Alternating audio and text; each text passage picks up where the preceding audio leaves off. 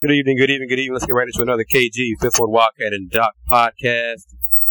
Well, this evening, the N B A announced the twenty fifteen to twenty sixteen schedule. Rockets, yeah. uh, you know, in tandem announced their schedule. Let's get right into it. The Rockets opened the twenty fifteen sixteen regular season with a two-game homestand against the Denver Nuggets, Ty Lawson's former team, on October twenty-eighth. And on October thirtieth, the N B A champion Golden State Warriors come to Toyota Center. And that so should be good. That'll be, be kick, butt kicking out. That'll be nice to see. Uh, we got.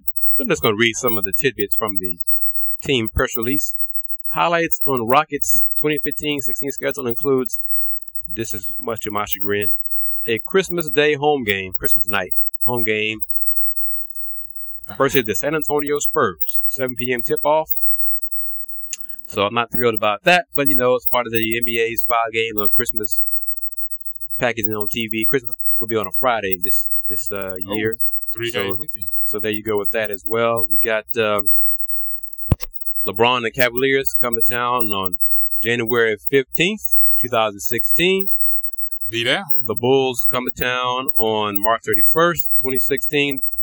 Most important date on the Rockets' home schedule, in my opinion, of course, will be when my Detroit Pistons come to town to lose to the Rockets. Um, that'll be Wednesday, January twentieth.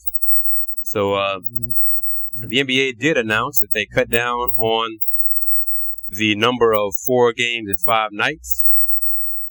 So uh, that's a big thing. It's part of uh, that's a big deal. That's that's extremely important. It's been terms of the health of the players. In this schedule, the stretches of four games and five nights, cutting enough money, and and instances of back-to-back games have been reduced to all-time lows, with four and fives cut to an average of less than one per team.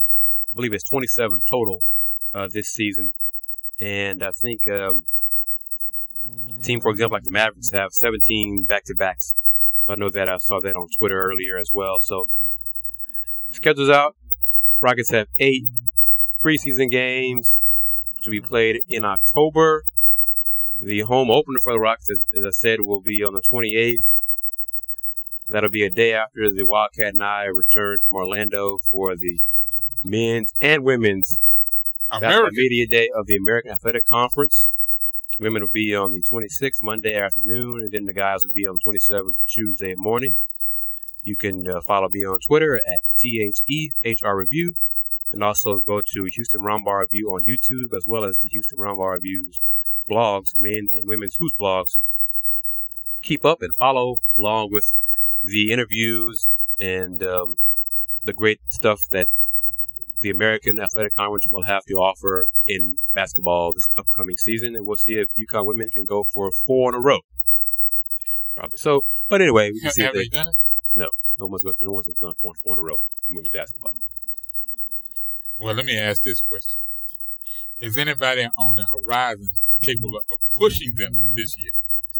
Outside of South Carolina would say yes. Okay. And Maryland would say yes. They'd be wrong, but uh, they, they'll say yes. Well, then let me ask this proverbial question. Will Notre Dame be that's attempt to this time around? They can attempt all they want to. All these teams can attempt to. Until somebody knocks the queen off the mountaintop, it ain't happening. It's just a bunch of talk. Okay. And notice I had mentioned, I hope there's some challenges to UConn, because personally, I'm tired of seeing them win, beat the number two team in the country by twenty points. Wow. I'm That's tired of seeing them come to the Final Four and win by fifteen. I'm tired. I of witnessed it live. I yes, saw it with my own eyes. They went from close the gap, and then all of a sudden it was like, call a timeout, and then boom. All right, let's go. And then it was, um, folks, it was a it was a look on faces and all, not just in the press box, but in the stands, that, okay, oh well, we tried. We tried. But I don't I don't want to dwell on, on UConn, because we know how, how mighty they are. I want to talk about one of UConn's conference opponents making news in the last... One, they two, getting some work done. Last five days. What is it? A staff of what? Uh, is it including the head coach of what? Four or five that's, that's, that's on staff? I think that's about right. I'm going to tell you, I am excited about what's fixing to happen across the street. Oh, well, hold on, Wildcat. Hold on, now, hold on, hold on. I say that and let, let the listeners know what I'm talking about. Friday evening, it was announced via Twitter, and you can go to the Women's Hoops blog on the Houston Round Bar Review website, houston round bar review dot com. Well, first, let me take a few steps back. Wednesday, last Wednesday, Coach Hughey told the media that uh, four kids made unofficial visits, four kids in the top fifty in the country made unofficial visits just last week to U of H and his staff. That's right. Simply because of the new basketball development facility. Two days later, Jasmine Harris and Natasha Mack verbally committed to Coach Hughey and the Cougs. And I do know that Harris and Mack were two of the four players who made unofficial visits.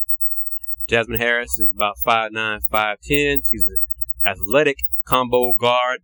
And apparently, Wildcat and Doc, five nine, five ten, she can dunk. Wow! If not dunk, get close to it. Yes. So, so uh, that's impressive. All righty. So and uh, skills. And Natasha Mack is six four. See, that's what I want. And I she did not. That. And I, and I want to acknowledge. Uh, and I did a post on this as well. That uh, Natasha didn't, Mack didn't play this summer, and she had a lot of interest from top programs last summer. And here are some of the names that were interested in Jasmine Harris: Texas A and M, good program; Wichita State, good program; Arkansas, Kansas State, Oklahoma State, Oregon State, and many more. And that's a quote from Jasmine's A A U coach, assistant coach Mike Rodriguez, who, thanks to the wonderful world of Twitter, I connected with him over the last few days, and he's given me some insight and some quotes on his players. And he's a coach for the uh, Texas Elite Adidas seventeen under Phenoms team. Here's a quote from Coach Rodriguez about Jasmine Harris.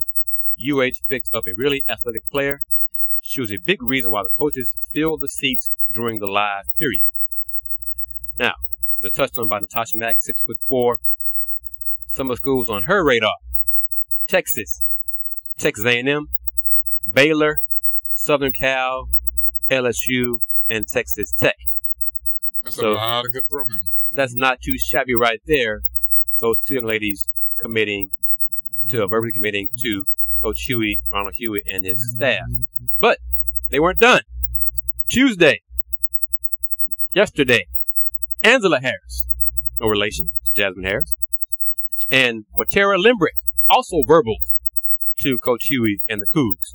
And according to Premier Basketball, they're both top one hundred guards in the state. Uh, Quatera is from Episcopal High School, plays for the uh, Houston Lady Roadrunners. And Angela plays high school at tens, high school at Sci Fair, and also plays for the Texas Elite Phenoms. So both of them, so we got uh, five, both of these are guards. Five six, five seven. So you got five six, five seven, five ten, six foot four. Verbally committing to Coach Hughey and the Cougs. They have a total of six scholarships. They'll probably use five. It's like one more probably right around now. They'll hold on to one because you never know when a transfer or somebody may want to come home. So hold on to that. Keep it, keep that one in your back pocket. So go to Women's Hoops Houston Round Bar Review blog. You can, you can see tweets embedded from our man Wildcat, Sidney Colson, at Girls Prep Report. And then we got Premier Basketball, as well as E S P N's Dan Olson, with uh, tweets discussing each of the young ladies and their verbal to the U of H. So things are looking good for the Houston Cougars on the women's side. Now we can talk to them, Wildcat, as you know, that the men's team is now in China. Yes, they are. For uh, roughly what, ten days? ten days, I believe. They took a flight Tuesday morning. Yes. Total was, was uh, stopover at the airport was about sixteen hours. Nice long trip. Yeah. So they are going to play four games. Total jump right once they got to China. The uh, culture, the Chinese culture. And today they just had uh, team activities and practice. Tomorrow will be a press conference with the Chinese media.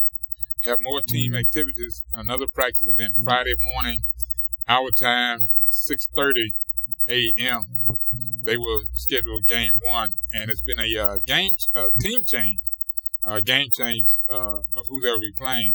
They are now scheduled to play the Chinese junior national team in Hefei uh, on Friday, then uh, once again on Saturday, then on Sunday, Monday, then tour of Yellow Mountain, who was named after an emperor that was doing the uh, uh, Yana, uh, Yana, Yellow uh, Rain, and a tour of, let me get this correct, Chi Dai Ang Village, and then return to Houston the following Thursday. So you just saying all that stuff. Doc, and I speak for myself. You could be right, could be wrong. I have no idea what you're saying. Hey, I remember, you know, it, it, the, one, I, the, the one thing that's learn about Chinese culture. I don't the, know much the, the, about the, the one thing that, that, Hong that uh, uh, okay. Coach Sampson said, "Hey, I don't speak Mandarin. No, no, I barely understand. You got, you got interview. You had interviews with Ayla Roberts Junior Oh, and uh, oh, Barnes. And are, fact, are located where? Uh, at uh, A K S V, the C S R, the College Sports Report, YouTube, and Blogger. Uh, matter of fact, let me go into. I the, think that's a great opportunity uh, for the players. They are all at University of Houston. Um, as uh, they make the trip, you know, many of those players haven't had a chance to go across seas, go to a different country. Tremendous opportunity for them to do that, similar to what you see in Texas Southern University, as they also went to China. They went, obviously. Really? They did, Doc? Yeah, they did. Back in June. June. Didn't know about it. No press releases about the results of how the team did. They went two and one, though, on that trip. Right. Last game, they won by fifty points. Which is unfortunate that, that the exposure part in terms of the uh, athletic department putting the information out. Um, you got to do a better job of that. Obviously, I think the marketing team, uh, in terms of cross board, in terms of disseminating information on E T S U news and sending it to alums is very good, but that only do, does you so much. It needs to be across the board in terms of all components, because you see U of H is doing a great job to make sure that the media exposure is there. Kudos to them for doing it. And, Doc, that. Let me add this. I think kudos to uh, our man, Jeff Conrad, for, yes, Jeff, I'm giving you a shout-out on the podcast. The Cougars will return to Houston after the trip and prepare for their Culture, Sports, and China Sociology class during the fall semester. The three-hour course will be taught by Doctor Shane Lee, who laid out the course expectations during a team meeting on Friday. Now check this out, Doc. The course was created to help students examine sports within the Chinese culture and to assess the cultural components of their own lives as N C A A Division I student-athletes. Team members will keep a journal and reflect on their experiences in China and continue writing in the journals when they return home on their experiences as a U H student-athlete throughout the fall semester. They also will make a presentation of their experiences on their trip to China with photos, videos, news clips, and other media. The Cougars will read Beijing Games, What the Olympics Mean to China by Susan Brownell and Malcolm Gladwell's Outliers. From there, student-athletes will write a four-page paper on their observations about China and Chinese athletes using Brownell's book as a reference. They also will use Outliers to write a five-page reflection paper on their own experiences and development as athletes. That's nine pages. First of all, Malcolm Gladwell, anything he puts out, brilliant. There you go. Marketing components of sports uh, with his original text uh, in terms of the tipping point. Great text. Um, you talk about Outliers, another great book. So if they read that book, and I imagine they're going to have to, with nine pages, it's going to be hard to kind of find a way to skim and find cliff notes on that. You're going to have oh, to yes. do some type of reading to be able to provide a nine-page paper. Second of all, brilliant. I think it, it is great to see that they're finding a unique way to reward the students, in my opinion, uh, that not only are they taking the trip, but they also finding a way to get course credit uh, towards degree. I think it's brilliant. Um, to the way that you mix athletics uh, with the academic side, another brilliant thing that's going on there. So uh, kudos to U of H uh, academically for what they're doing. Kudos athletically what they're doing. Um, I have nothing but praises for that. Again, what did you call the title of the course? It is Culture, Sports, and China. Yeah, I think um, this is going to do the impetus of what I was thinking about doing. I met Al Wash uh, to kind of break in a little sidebar, but it's doing the same framework. State Fair Classic, which many of us know a region around this, is a game played in Dallas uh, between uh, Prairie View, A and M, the Texas H B C U institution, the oldest uh, H B C U in this area, obviously one of the second oldest schools in the state in regards to public institutions, will play Grambling coming over against Louisiana. ninetieth anniversary for that game. But the reason I bring this up to make the tie is the fact that I met with Al Wash and the social media marketing component, and he won, gave us the opportunity to bring some students up there. So we're going to start working on that now to take, you know, five, six, maybe ten students up there to understand the backside of marketing, event management of the State Fair Classic. They'll merge themselves about that. And obviously, uh, it, it'll be difficult at this late point to put course credit on it. But I'm wrapping this all together to put it into an internship with, we're going to try to partner with the SWAC when they come back and play the SWAC championship game uh-huh. and the basketball tournament here. And with all those infusions, I think we can give some internship credit for that class, um, and I think it's important. And then if we can really top it off, it would be nice to do the Atlantic uh, and go to Atlanta, excuse me, for the Celebration Bowl managed by E S P N. So they'll get a various uh, frameworks of how event management goes from that side. But let's tie this back into University of Houston. I just came across another experience to give them even more kudos, which is what they're calling the Super Four internship experience. Uh, this is a case where obviously we're very aware that the Final Four is in Houston in twenty sixteen. The Super Bowl is here in twenty seventeen. So the University of Houston has created a partnership between the Department of Health and Human Performance and the Conrad in Hilton College, uh, which is presenting the University of Houston Super Four experience, where students get an opportunity to work directly with the um, Final Four host committee and the Houston Super Bowl host committee uh, in regards to that as internships.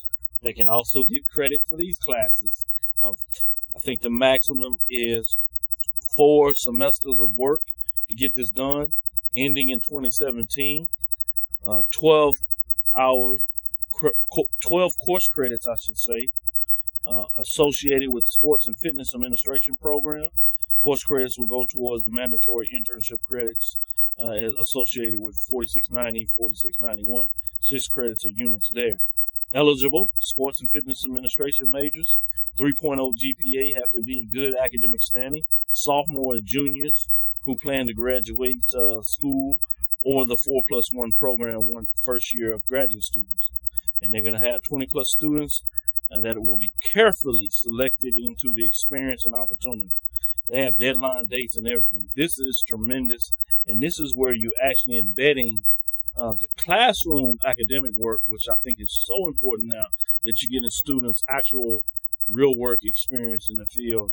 And kudos again, which is another example where uh, U of H is leading the charge, um, and you can definitely see in a lot of ways why they have that tier one status.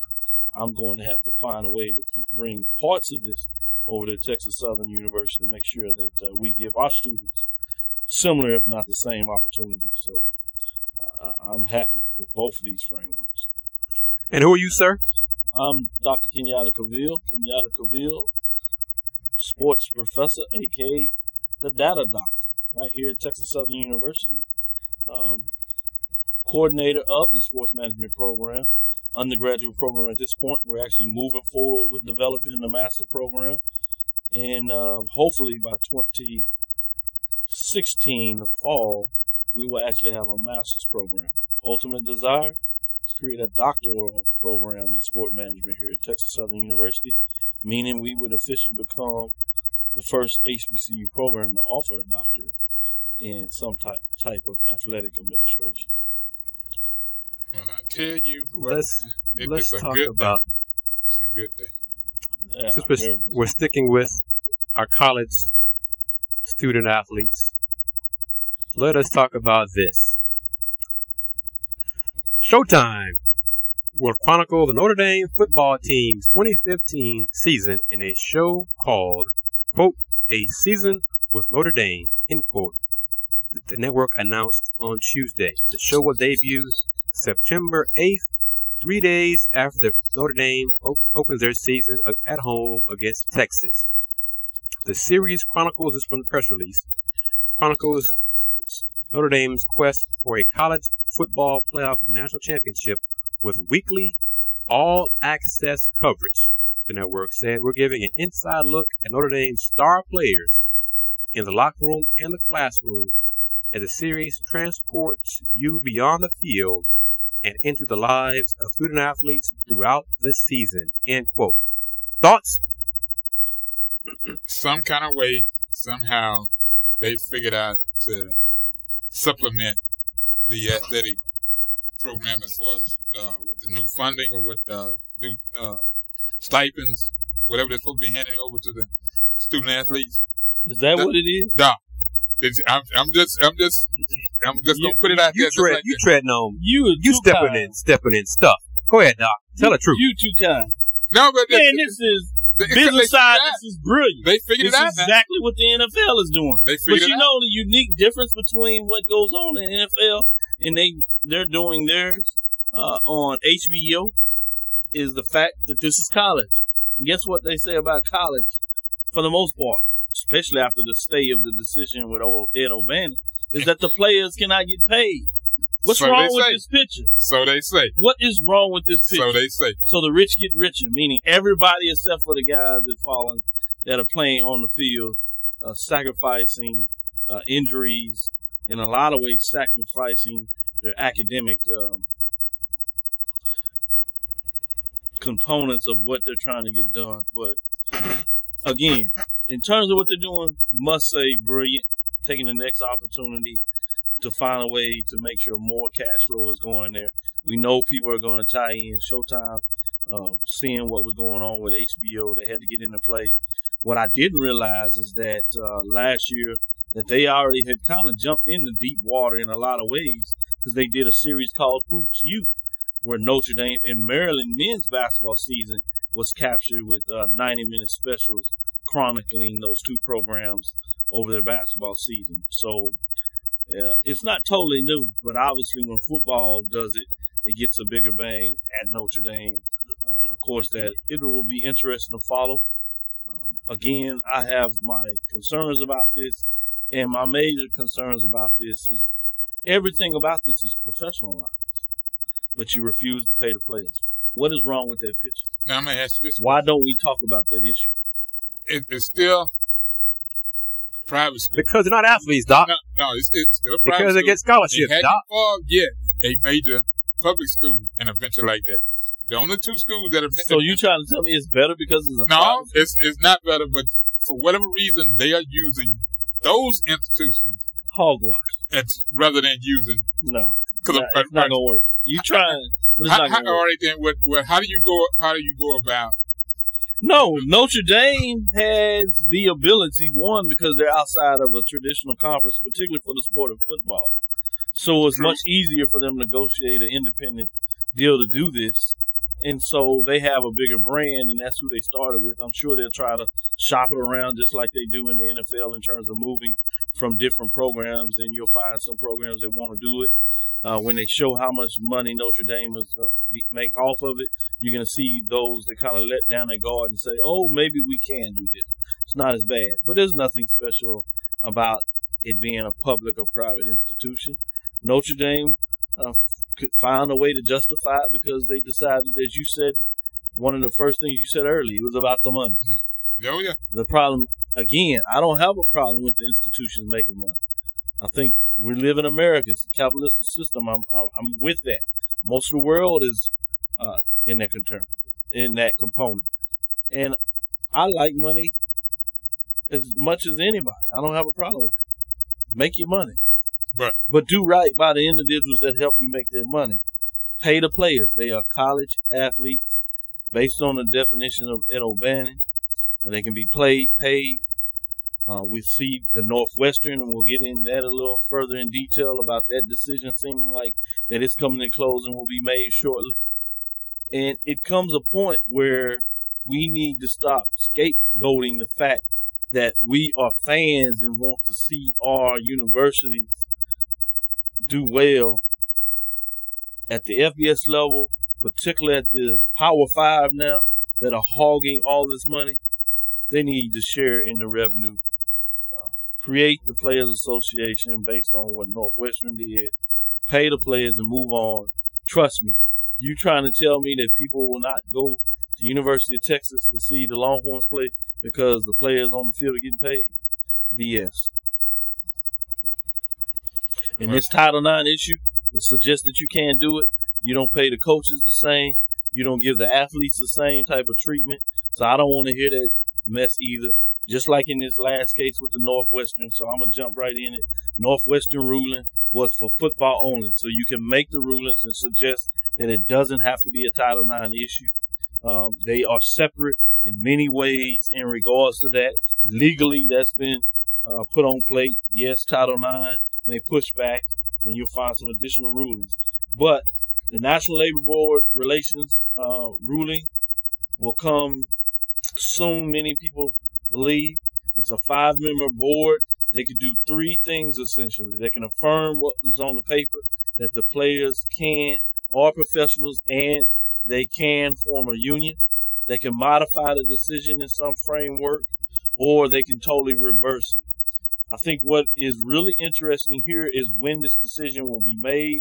There's one of the people on the board that happens to be a Democrat that is talking about retiring. So a lot of people believe the decision will be made before he retires, which is important because this board essentially leads three to two in terms of Democrats on it versus Republican, which in a lot of ways I think is sad, but it's just the way the American policy and politics work, that a lot of decisions are based on political stances versus how individuals really see different issues.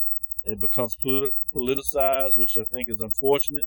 Uh, but this may go all the way up, because if the guy retires, the decision is not quite made yet. You can see Obama wanting to appoint somebody to the board.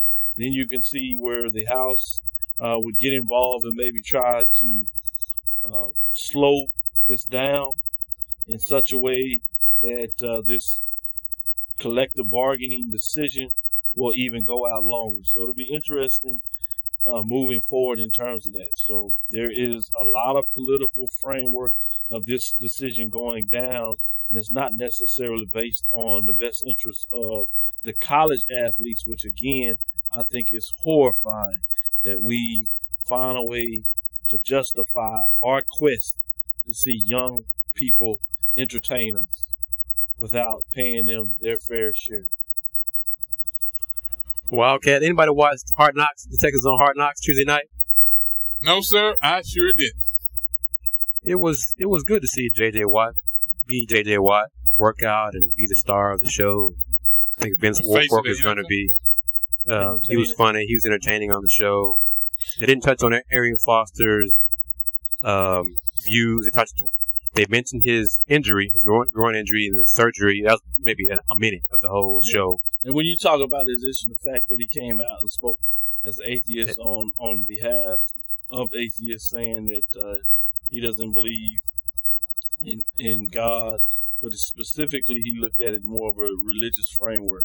What I thought is uh, intriguing, and I'll put this out there, I was reared Catholic. I still uh, follow Catholicism, and I've become more spiritual than I am a person that really follows Christianity from that framework. But I just think it's so interesting to me that so many Christians um, not necessarily pray for him or bless him or say that, but you have so many that literally come out and attack him. I just, it's amazing to me when we think about the framework of Christianity or even just religious people in general, of how they've become so hardened and almost unchristian in their activities in terms of their verbiage. That is fascinating to me. Obstinate. And that's the word. And they are just uh, you know, unchristian, almost hating him. If that's what he believes, that's what he believes. Yeah. You still have to respect a person's a person's individual views on. Yeah. Uh, on and even if I don't necessarily respect their views, I think the fact that you need to respect humanity is essentially where you're getting at. Yeah. What part of that, whether you're Christian or not, uh, do you stop respecting individuals' humanity? And I think that is a very sad state of affairs when we will allow people who who call themselves Christian to speak on their behalf. I think it really does a disservice for those that of us that really would like to say that we believe in a Christian framework and let me allow people to hijack it in that manner. Let me read this quote, then I'll get back to some thoughts on Hard Knocks. Quote from Arian Foster from about a week ago. If a loving, kind Christian, Muslim, or Jewish person can't accept a different vantage point, there's just nothing I can do about it. I have no ill will toward religion or religious people. I have no quarrels. Believe what you want to believe. End quote. There you go. Now, back to Hard Knocks. Coach Bill O'Brien dropped They say he has a twenty to thirty F-bombs say, during say the episode. He, he's, a hot, he's a voice guy. Uh, Is it true? So it, it was funny. He dropped them during the intro, during practice, you know, talking, you know, whatever. So they opened up, they opened up with that then. So the intro was very on point. Talk with his, with his staff. He said, we're not respected in the N F L. We are ninety-six and one twenty-six. That's thirty games under five hundred. Well, that's in order true. to get respect, we need to win. That's what it's all about, winning. That's what we're here to do, is help our players win. Then so he, he think he gonna win with then the he, quarterback? Then he lost me with this. People are laughing at the quarterbacks, two guys. I believe in these two guys. I believe these two guys deserve really? a chance. And I was like, really? Exactly my question. You wait, are, you wait, are wait, really on, confident on. in your abilities because these two guys are not very good. Wait a minute. But he, the, just, he just laid that out there and, and, and kept Well, it. He has to believe it, because if he didn't believe it, What, he would, he would have, have this. No, exactly. Okay, well, was he questioned? Was it, it was a second question, or was there? A, There's no question. There's no this, question. This, this is Hard Knocks. This we is Hard Knocks. That he's he's crazy. He is talking to the players. He was talking to his staff. There's no questioning during Hard Knocks. This is the interviews. This is players talking among players. Players talking to coaches. All you doing is filming. This is just a uh, recording. Open big, big mic'd up. Yep. This, this is mic'd up conversation. Oh, it was. And then they, the horror of it all. Then there was Literally. there's some sadness. The ironic thing was the Texans uh, equipment staff forgot to pack the red quarterback jerseys for Mallett and Hoyer when they headed up fine to and fine. When they headed fine and fine. when they headed up to, to uh, Richmond, Virginia, to play the Washington R's in their practice uh, session. The Washington R's, the Washington, Washington R's. That's what they are. The Washington R's. Unlike, unlike many other people in national media, E S P N, local radio, et cetera, who continue to refer to them by that nickname, we on this podcast will not refer to them by that nickname. They are the Washington N F L franchise. They are the Washington R's, or anything you want to call them. But they are not that team here on these K G, Fizzle, Wildcat, and Doc podcasts. Uh-huh. But yes, they they forgot the red jerseys, so five they had to. So they so they were looking for it. Like they were going to materialize out of thin air because they weren't there with the, with the rest of the jersey and the equipment, so they had to make give makeshift jerseys for that first day of scrimmages, and they that's a, a you problem exactly. That's a you problem. Oh yeah, and, and they didn't touch on it. Probably they didn't get fired right on the spot, really. But the next day they had red jerseys and, and all that kind of stuff. But and even had a quote from from uh, Coach O'Brien next day, day two of the scrimmage sessions with the R's, that uh, I think it was. Uh, Brian Hoyer, who threw this uh, awful interception, this dumb pass. And O'Brien said it in the uh, film session. We can't have what it. What was he thinking? That was just a stupid decision. I mean, we it can't was, have it. It was good to watch. Is that what he said? We can't have it. And, and it, no, you know, no so nonsense comment. It made Texans fans happy. I did some some uh, tweeting about it, you know, talking about the just the love affair people have with J J Watt. You know, it's good. And Romeo Cornell, let me say this. In one of the practices here in town, Romeo Cornell, defensive coordinator for the team, lit into the defensive players and just said they, they practice like crap. You know, y'all, I expect better. J J Watt led the uh, huddle, said, you know, that's to us. I hope y'all take this to heart and remember this day, because I don't, I don't want us to, I don't want to feel like that. I don't want folks I didn't trust again. So we need to go out here and do better the next day. Now, after that, they showed him working out after practice by himself. I didn't see any other teammate, see, defensive player out there see, working that, out that with him. Right because there. The only person was him that working on his right skills there. And his craft.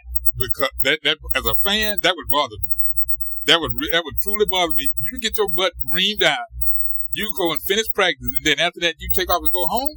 I go and go and sit in the, in the cafeteria. I only see one guy working. As a fan, Doc, I, I, I'm gonna be honest with you. It's not gonna stop them fans from buying them season tickets. But, but exactly, and that is what that they having to put up their credit cards to pay for playoff tickets ahead of time, so the like team else can have their money for seven months and gain the interest on them. Like, and then if they don't make the playoffs, they don't get a return on their money. They actually apply to the next year's correct season. For that Man, team. Yeah, that is, I don't want to hear that team magic stuff. If you so frustrated, no, don't go to the for game. That team that we is thirty games under five hundred. Right, we know this team is going to be horrible. They don't have enough talent on the team, so it don't matter how long these guys stay after practice and work out. The only one that needs to do it is J J Watt because he has the talent. The rest of them, they can stay out there twenty four seven. They're not going to get that much better. But uh, cornerback, rookie cornerback Kevin Johnson, he looked he looked good, and they exactly that's what expect, they are saying. They expect much from him. He looked good. He did look good. And uh, Duke Hopkins, DeAndre Hopkins, embarrassed uh, some of my R's defenders. Uh, and old man D'Angelo Hall talking smack on the sideline, talking smack on the sideline. Yeah, it's bad. And then try to cover it, Hopkins, and roll his ankle and look like he got shot. He, he just laid on the on the turf, and the turf is so bad. The uh, stripes. Where I don't know how I don't know if the person who rolled the stripes, you know, the painted stripes on the field was drunk, but the damn sure weren't straight. So it was embarrassing That's even worse. to put That's that on Hard Knocks to just show you. So you got one one team, the Texans, forget the quarterback jerseys. Another team, the R's, can't roll a straight line on the football field. So and y'all just love this game. Two N F L franchises will make the playoffs, but they're all in Hard Knocks on H B O. Enjoy it. So there we go. Uh, uh. The horror of it all. Hell. That's what I'll say. Hell to the R's. It's tragic. Do they still have a band? I mean, is they gonna is they gonna they gonna hold on to the band? Yeah. That's not going. Why? This is the this this team is still owned by a man who believes that the nickname is part of all history right. and heritage, and tradition, and, and, and whatever else going on with the, with his mind or whatever. So, you know, if he sees nothing wrong, tell people. Start hitting him in his wallet, right? And with the merchandising, like, yeah, he he won't he'll he'll cling to this. You know, Daniel Snyder is he's great at making money. He's horrible at oh, managing yeah. Football, a N F L franchise, football, and leading them to the playoffs. I think they've been there one Regular. time in this team, right? That's ugly. Hell. Mm. All right, from the sublime to the ridiculous in the N F L, the New York Jets, dude. That's you know, Smith crazy. Out six to ten weeks with a broken jaw after being punched. Today, earlier today, some folks said it wasn't sucker punch. Last yesterday, Tuesday, they said it was sucker punch, whatever. Right. From I K Enemkali, former teammate, over six hundred dollars. It's ama- It amazed me how people blaming the victim, Geno Smith, for getting his jaw broke. It's like Geno's fault because he's not a great leader. He's not a great team leader. It's his fault for getting punched in the jaw by this anger, angry dude. Yeah. Seriously. It has previous episodes of being angry. You know, you know was arrested prior for hitting a cop. Because he was angry. At La Tech. Yeah. And I'm going to tell angry. you, but now, Doc and I took have, anger have, management uh, courses. And, and, obviously, didn't work. Doc, Doc and I can, can personally ad, ad, ad, admit to this. In the state of Louisiana, especially up on that end, you put your hands on a cop, you're lucky to still be alive. True. I mean, I'm being honest, folks. Yeah, we see that around the country, it's, actually. But, but and, it's, and but it's, it's no it, laughing it, matter, it, but I understand what you're saying. And that's why you have the hashtag, hashtag Black Lives Matter. Yeah. So, uh, you're very true. We just see a case right here in Arlington, right here in our right. backyard, where uh, a young man obviously um, for whatever was criminally reason, trespassing, yeah. whatever, but you can tell with the firing of the officer that the uh, death penalty that the police officer decided to place on him, right? Uh, it looks at this point to be unjustified. Way off, yeah, off. And the Jets waived Ike, I K and Imkali Tuesday, Wednesday, which wasn't a surprise. Rex Ryan with the Buffalo Bills, truly not a surprise, claimed Imkali off waivers. Truly not a surprise. I think this is the ultimate, one of the ultimate signs of arrogance. Yes. And disrespect of Dino Smith, disrespect of the Jets, yes. Disrespect of the N F L. Yes. Yes, they Rex drafted this angry, angry young man who cannot control his temper out of college. Here's some of the quotes. And he said point blank, Rex Ryan said at a press conference today, that's crazy, that he has not talked to I K to get his version of what happened to Geno Smith. That's why he said ignorance. This is just crazy. You don't even play it out. I'm not saying you should, the guy shouldn't get another chance. I'm not even saying you should sign him. But he signed him the next day before he even got information or interview to play. Wasn't concerned about that. Right. Which you wasn't concerned about that. Insulting to everybody involved. The fans are just going to be like, yeah, okay. Tough and crazy. And here and here is the quote. Sister Bill. This is ridiculous. From Rex Ryan. I do have supreme confidence in myself, especially when I know of the individual. Some of these guys have that have these so-called issues or whatever. Everybody's got things. But if I know that person and I feel confident in the fact that my locker room, that this guy will be successful in here, then yeah, I feel confident that he'll fit right in, end quote. I don't know what arrogant. This is talking about. He fit uh, right. Arrogant. What does it say about your team? Yeah, that's pure arrogance. And he's, Rex Ryan made it clear that the general manager and the owners are showing faith in him, despite the fact. Here's this to say right here. I think owner has confidence in our beliefs, and in this case, Doug is showing a lot of faith in me as well. That we specifically. Guys that have been with I K believe that he can be successful here, end quote. Mm, really? Less than twenty-four hours after this man punched somebody. Punched a teammate at the time, a teammate, literally over somebody and broke his jaw. And it, you signed him because you think you can make him a better person. Wasn't Geno scheduled to be the starting, the opening day guy? Wasn't he headed to? No, he's fighting for it. He can't. Well, he, They were going to give him every chance to prove that he was correct, worthy of the starting job. Now it's Ryan Fitzpatrick's job, former Texas Q B, former Bills Q B, et cetera. And some folks have already said that Ryan Fitzpatrick will have the Jets have a better offense under Fitzpatrick than Geno Smith. Really? So that's Geno Smith is a horrible N F L player. I understand that, but, but, but, but I think much? offensively, he uh, in terms of the numbers Fitzpatrick will put up, I don't know if it will translate in wins. Okay, I'll accept that. I'll accept that. But you the know, fact that Rex Ryan, less than twenty-four hours, he like he doesn't care, man. He doesn't care. Obviously, he ain't concerned that's, about that's that. That's what I think we here to tell him that that is ridiculous. And Roger Goodell has enough on his plate right, plate right now to even look at. I know he's just like really. But this just this just goes into my next point. Found this article via Facebook. The Minnesota Vikings lead N F L teams with most player arrests in the last five years. Five years? That's a lot. That's a long time. That's a lot of arrests. If I can get some numbers here. There have been two hundred sixty N F L player arrests over the last two hundred sixty weeks. That's five years. You know who had the fewest? The milk drinkers here in town. The Texans had one. they need they, they need the orders of old. They, they, they, they, it'll, it'll, it'll change. Number one.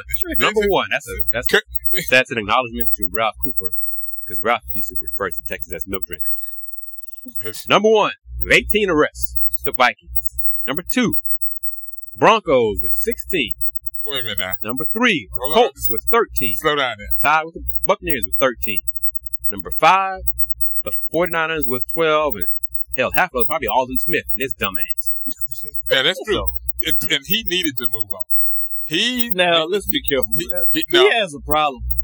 He, he has issues, and, yes. And he has a problem. No, I'm like, Doc, that ain't, that ain't an issue. That's, that's something like, I'm not learning anything from this. He, that, but that, if you have a problem, you're not. I mean, the man is obviously an alcoholic. So that's not something you can turn off. If you know anything about alcohol, oh, yeah, that's yeah. a serious Yeah. They, they, uh, they've got to accept some things not before to they say you might even have some other issues. The issues with depression and things of that nature. So I want to be careful in terms of how we uh, treat that. Well done, his, Doc. Thank you his, for bringing his, back into, into his issues. Term. In terms of what he done, I think you're right. Seriously, you'd be like, that's unacceptable for you to repeat that. But the reason is associated with the issues he have are serious to make sure that we don't really take make light of. Okay, now, well, then that goes into to my questioning. At what point does, and I, I don't know if they did uh, or not, whether either the, the league office or the team sat him down in front of him. Do you know alcohol? Yeah. And, and, and I know so they, they, how hard was it for that person to move? And I guess the real question is, have they ever really, and they tell you, and you never get over it, it but took, have they been able to stay It took sober? The baby grand grandchild in a, in a family right. setting. So how many times did they fall off? Uh, before that point, Doc, it was it's, it's thirty or forty-five right. days, and then like boom. So what makes his situation any different from any other person? Well, he just happens to be a high-profile individual with everything being on that's T V. Only makes I, a lot I, of money, was, but that's not going to change the sickness. Just because you have money and you're sick doesn't mean you can do it. It's like somebody with cancer. If you have cancer, it doesn't matter whether you're poor or rich. Uh, the cancer is going to do what it does. You may have a chance to get maybe some better care, but if it's that aggressive, it, it's nothing you can do. If a person is sick with alcohol, the, because the N F L sits down and say, man, you're blowing this beautiful opportunity to make a lot of money. That's not going to register with somebody that's sick. That's true. Unfortunately, it might be the case that they're going to have to hit literally rock bottom and lose everything. Sometimes it's the case. So I think it's very... File off with the Rockets now. Yeah, I think it's very inappropriate as professionals that really understand the framework of such disease as depression or alcoholism or drug dependency to sit up here and suggest just because they happen to be professional people with great opportunities to make large sum of money that they should be okay and get things right. It, it's just not how it does. I think famously, as I'll leave it here, uh, as Deion Sanders once said um, in his rap song was the fact that money is not going is going to change me, but in a lot of ways he was talking about the fact that money is really just going to make him more of who he is. If he's a whoremonger, he's going to be a whoremonger with money. If he's a alcoholic, he's going to be an alcoholic with money. It means he can just get more of the drink at higher prices or better quantities of the drink. If you're a cocaine addict, yeah. it just means that you have more access to it. Yeah. And, and let me, a few more things here. Family. Uh, former teammate of Alden Smith, Niners quarterback Colin Kaepernick addressed reports that he and Smith fought in practice last Thursday over a woman, a squabble that reportedly took place before Smith was released following his fifth arrest, the third involving D U I since two thousand eleven. He's, Colin said it wasn't really true. It wasn't over a woman, et cetera, et cetera. He kind of hemmed and hawed and denied it. But he did say that he and Alden are still friends and he wishes them the best and that he hope he uh, gets gets well. So he they didn't sucker punch or decide to hit each other. Yes, no no jaws were broken. Right. So in, they in, had in, a in disagreement, that. Which is natural as well. Okay. I just want to make sure that was clear. Okay. Quote, I love this quote. You can spend your whole life recruiting a kid, and at the end of the day, if I want him, I'll get him. End quote. Who said that? That would be the arrogant person. But uh, I'm gonna have to just put a name on it. Coach K. I mean, not Coach K. Uh, Coach uh, Calipari in Kentucky. You are correct. Coach Cal said that because that's the only person that I know, and, and I've had a conversation with that, that, that, that basically said, if it's somebody I actually want, my assistant won't be on the job. I will. Now, if if it's, and he means that because that's what he does. If he sees somebody now that he actually wants, and somebody they sit up in the stand, jaw jacking and all back and forth, how coaches do, and somebody gets arrogant, he'll basically says, "Okay, I'm gonna target your kid, and I'm gonna get it. I ain't gonna tell you about it, but next thing you know, he's gonna be wearing Kentucky blue." Well, as of the last couple of years, with the talent he's put on the team, it's obvious that uh, he's, he's, he's not talking the talk; he's walking. Oh yeah. The only thing some people would say it does, hadn't translated into multiple championships. Here we go. And get some, well, get some backstory here. It could national be national championship. Yeah. According, it, it could be chemistry. According you know, to. Uh, not having enough time now to, to no, put it together. No, it could be. It's a one and done situation. They can't make free throws. They, they don't shoot well. It could be a bunch of different factors. If there was a series, best of seven, they probably would be champions. But it ain't. It's one and done. And they just. Haven't gotten, he has gotten it done to cut down the nets. X's and O's. He, folks give credit to Cal, you know, what he does with the talent, and he, he messes the talent gr- greatly.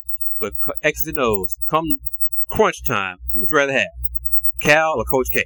The or Top is The man at the at the big big blue dude. That, that's when it's, when it's come to nut cutting time, close. I don't want nobody else on the sideline but him. Here's, but here's the backstory about this was by Coach Cowles in a quote. This was told by a C B S Sports reporter, basketball college sports reporter Gary Parrish, on a radio show in Memphis on Tuesday. Parrish says there was a prominent coach within the last three years that had been recruiting a kid hard, attended over thirty of his games over two years. Calipari came in after seeing the kid once the previous summer. And Watson played one game. The recruit then committed to Kentucky. According to Parrish, the coach who lost out on the kid started spreading rumors about how Cal must have cheated to get the recruit, that he barely knew his name, et cetera. So Cal confronted the coach in Vegas during the, the recruiting period. And that happens, folks. Here's a quote. I done seen it knock down drag out. one hundred percent true. John confronts this guy in Vegas because he had heard the guy was yapping. He confronts him. Cal approaches the coach and says something like, "Listen, I know what you've been saying." Coach says, "No, I haven't been saying. I know you did. I know you said what you said. I've heard it from enough people. But I want you to understand one thing. Yes, I am the type of guy who can come in at the last minute and take any player I want from you. You can spend your whole life recruiting a kid, and at the end of the day, if I want him, I'll get it. If we want him, we'll get him. Don't ever get that confused. Be appreciative every time I don't come in and get your guy. Don't accuse me of cheating when I do." I didn't say. Yes, you did say that, and it's fine. But just understand, nothing stupid went on. It's just that I'm me, and we're Kentucky. And we can come in and get that kid whenever we want. And folks, now it's it's, it's all drop the mic. It's all it's all and crazy. Walk out. It's all kind of crazy. But back in the day when I was rolling on during the summertime, you didn't hear me. There, sometimes you need to just drop the mic hey, hey, and walk out. You know, enough said. He said it. I've seen some things, and this happened right there in front of folks. I mean, right in the gym while the game going on. Gotta be a separation. Just from screaming and holler. Assistant coaches, head coaches. It happens. I wonder what that coach, how he looked after Cal dropped the mic in his face like that. He'd been slapped, beat down. Because he'd probably rolled up in the field position. The, art, the author of the article surmises that the, that coach questioned is Josh Pastner. Really? Makes sense. Makes sense. We talked about how some of that was ridiculous hey, of what he was doing. So yeah, it was done. and it got done. Wildcat, how can folks find you on the internet? They can find me online with a platform, media, social media, uh, Facebook, Twitter, Twitter, at J L Woodley one, Jerry L. Woodley Junior, uh, at uh, Blogger, YouTube, TweetDeck, A K S V, D C S R, The College Sports Report. Um, also on uh, the new blogger, uh, my uh, blogger update, you'd also get uh, uh, interviews with uh, LeBron Barnes and Galen Robinson Junior They both talk about the, the taking the trip to, to China. They hadn't, they've never been on a uh, flight that long before. Three or four hours is pretty much a, is all they can take. Instead of being, uh, they they talked about you know being restless and all that. It'll be a different type of situation. Galen, Galen hates flying. Yeah, he mentioned that. He mentioned that. Um, but uh, this will be a learning experience for everybody involved. Uh, even uh, uh, Jeff Conrad had mentioned that. Uh, it, it's a new experience for him also on this trip, having to deal with uh, trying to get information out and get information back. Any, any thoughts on uh, Coach Tom Herman and U of H football yet? Uh, I am expected to go by there in the morning. I just got an email from uh, uh, uh, the, uh, David Basley, and time has been moved up one hour. It's now at eight twenty uh, in the morning till uh, ten thirty. Then they, uh, but I will probably make the ten thirty schedule, because at that point, that's when you can do post uh, post practice interviews. But uh, Doc, how's things going with uh, with Tish? They're out there working hard. Everybody's morning, excited. Morning, but this is morning or evening? Uh, they do both. Oh, oh okay. okay. They uh, late afternoon and a uh, early evening, if you would. So they're putting in the work, putting in the time, getting ready for uh, the Labor Day Classic that we talked a little bit last week. It'll be interesting to see how that goes down. Like right now, it's all about the talk. Media Day is coming up, so we get some insight in terms of coaches hyping up the game, which they should. And uh, after that, the pads come on and the lights shine, and it'll be time to see who can really make uh, their lasting mark for this season. A little more on the H B C report before I give my information. A couple of things I think are important to say here. Astros did win. Throw that out there finally. Okay. That's an ugly long road trip. Oh, man. Uh, also some uh, news we talked about last week. Classic man uh, with your uncle passing. We have Winston-Salem State's Cleo Hill passes away. A great legend, back-to-back C I A A titles, nineteen sixty, nineteen sixty-one. Uh, tremendous basketball player. I know you would appreciate that, Chris, uh, in terms of how you studied the game of basketball and report on that. The New Jersey native Cleo Hill actually was Um, Clarence Big House Gaines' first superstar at Winston-Salem State. Correct. Um, of the many superstars that came through C I A A, as I said, he won back-to-back C I A A tournaments in nineteen sixty, nineteen sixty-one. You got to remember, he's playing from nineteen fifty-eight to nineteen sixty-one. This is where you're literally getting a transition where H B C U programs are getting an opportunity to play in the N I A tournament, winning championships, um, and getting a chance to move, and actually some programs moving into N C A A as they finally opened the door uh, for African-American players. And then lastly, H B C U programs, historically black colleges. Uh, he was uh, uh, earned all C I A A honors twice during the nineteen sixty, sixty-one season. Also earned N A I A first-team All-American honors in nineteen sixty-one. Went on, uh, including uh, Hall of Fame accolades, C I A A Hall of Fame in nineteen ninety-four. He was part of the legendary, uh, at least for me, E S P N documentary Black Magic, which really focused on a lot of African-American players playing at H B C Us where oftentimes were kind of forgotten and out of sight. Um, so that was really big if you talked about. He actually played with the Saint Louis Hawks in nineteen sixty-one. Unfortunately for him, there was limited space on teams, and he was kind of frozen out uh, as uh, Saint Louis was not a friendly place for African-American players at that time. And so he was literally frozen out of the chance to score.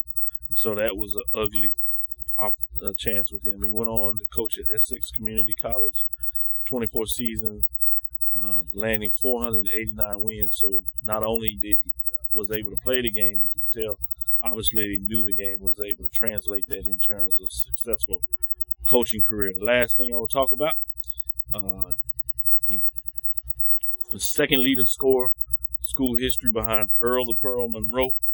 Uh, so that lets you know how talented he was. Oh, yeah. People understand that. Yes. He'll score two thousand four hundred eighty-eight points in four seasons, and obviously this was before the three-point line.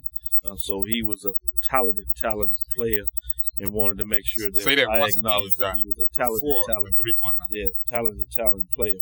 With that, hold uh, that thought. Let me say this. Man, Cleo, Cleo Hill, I just found this on the internet, was voted, recently voted at Winston-Salem State as the best player in school history, even ahead of Earl the Pearl Monroe. They won the national championship. That lets you know that people at Winston-Salem State recognize the him. Title of this article from five years ago says he was Michael Jordan before there was Michael Jordan. That's right.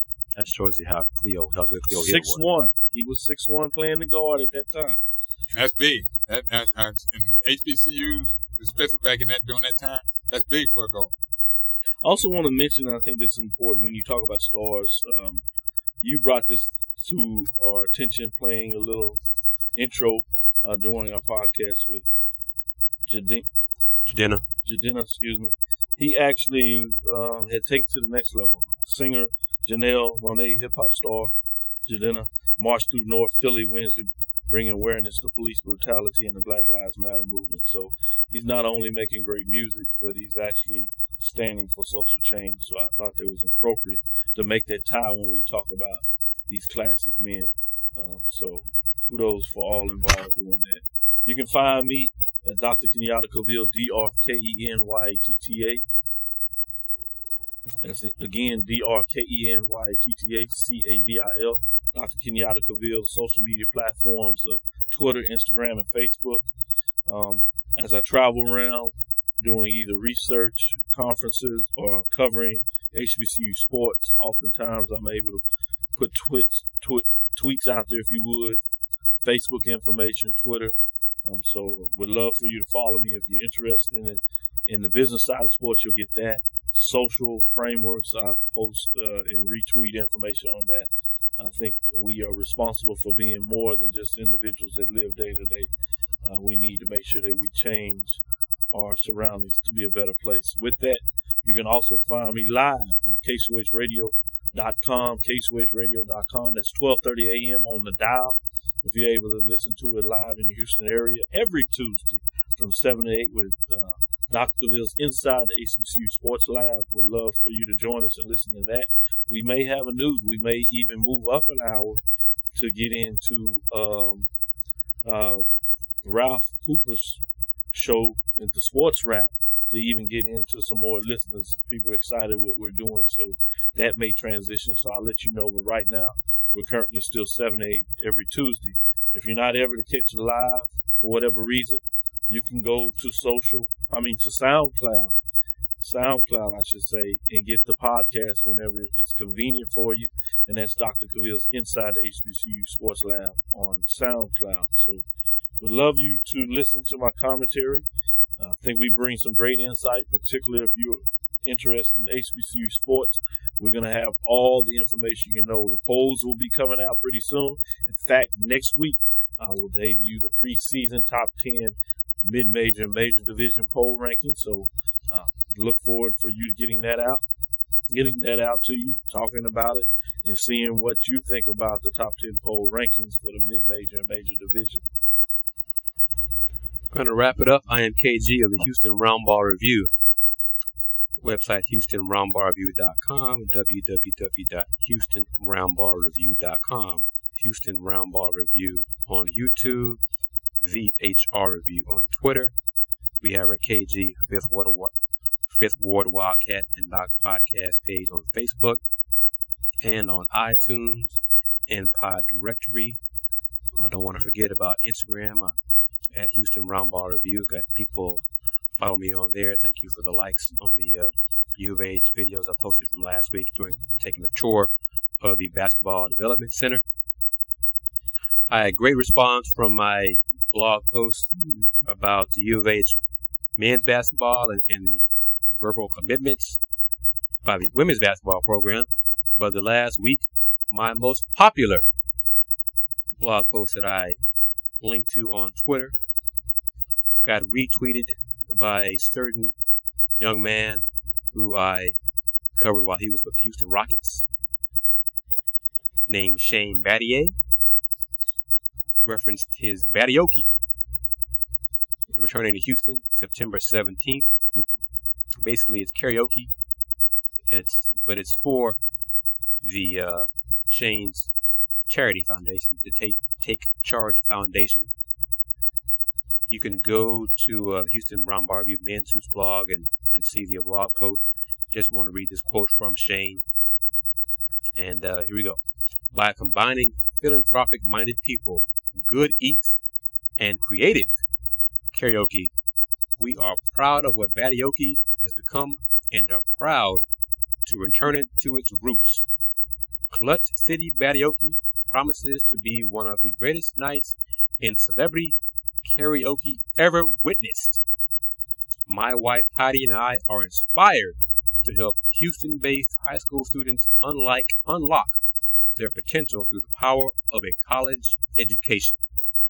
Clutch City Batioki will allow us to raise vital funds to help Houston students do well, do good, sing karaoke. Win, win, win. I'll mention it a few more times on uh, future podcasts. Doc, go ahead. Talk about yes. That. Go ahead. Go ahead. Talk about that. What you got in your hands there? Yes, I'd be remiss, and I'm glad you pointed that out to me, that uh, edited textbook, my first edited textbook, co-authored by uh, Doctor Billy Hawkins at the University of Georgia, Joseph Cooper at the University of Connecticut, and uh, Doctor Akilah Carter-Francique at Texas A and M University. Uh, I have edited the book, The Athletic Experience at Historically Black Colleges and Universities, Past, Present, and Persistence. So I'll be able to use a text in my S P M four seventy-six H B C U uh, history course. Is that book available for sale? Yes, it is. Where? Um, you can go to Roman and Littlefield. Roman and Littlefield. You can Google up Roman and Littlefield with that title, The Athletic Experience at Historically Black College and University, Past, Present, and Persistence, and it'll come up. And you can order it directly and get it shipped to hardback. You can also get it in, obviously, the e-version. Um, but nice hardback, nice cover, particularly for those Southern fans out there that a lot of people have been giving me. There's a drum major, Southern University on there. Oh, wait, it's oh, amazing when you have to get clearance for photos, uh, which photos you can use. Well, let, let me ask you a question. How, uh, how many did you all, how many covers did you all go through? Oh, I actually had individual design a particular cover because I wanted it to be that unique, and it happened to be a family member of mine because I always try to include people in the process and giving other people opportunity to shine. Uh-huh. But unfortunately, the pixels that he did were not uh, illuminated enough for the quality that uh, Roman and Littlefield had. And so our next best option as we were coming up on our close date, which you experience when you're writing your book when for uh, the publishers, that they stick to these deadlines. So this ended up doing for us. But I think most people have said, outside of the fact they may have wanted their favorite institution on the cover. That's me never asked you. They say they, they enjoy it. It does look good. I will tell you that. That's me never asked you. It- Great information in here in terms of the chapters. Uh, uh, for those that are really into that, I'll point out a couple real quick before I know we're getting ready to close. Um, historical Origins of Education for Black Individuals in the United States. The Evolution of Historically Black Colleges and Universities. That was written by Frankie G. Collins and uh, Michael L. Norris. A uh, chapter that I wrote um, was Early Athletic Experience at H B C Us, The Creation of Conferences. I was really excited about getting that history and research and uh, putting it all together. You have some of it out there, but it's not really in one place. And then I actually was able to add some history that uh, that has really not been put in paper form. Last part, that is the historical overview. The second part, there's several chapters that talk about the student-athlete experience at H B C Us. Uh, the third section looks at the economic issues uh, at um, H B C U athletics. And the fourth one, which I think is important if you're going to talk about issues, that you provide some solutions. So we have recommendations for future of H B C U athletics. So it's a well-rounded book uh, for those that really are interested in H B C Us and want to make sure that you keep on on the latest great textbook. Uh, recommended to professors that may listen to us. This is something that you can get for your classes, particularly looking at the social issues of sports, looking at obviously at African-American diaspora in sports, or looking at historically black colleges, and people that just like good reading, I would suggest it to you as well. But Doc, I like good reading. I'm going to find out. Thank you. Thank you. I'm going to find out. Thank you. Working hard on it. Thank you, as always, for your time, gentlemen. Going to wrap it up as I always do. In conclusion, be true, be cool, and do more.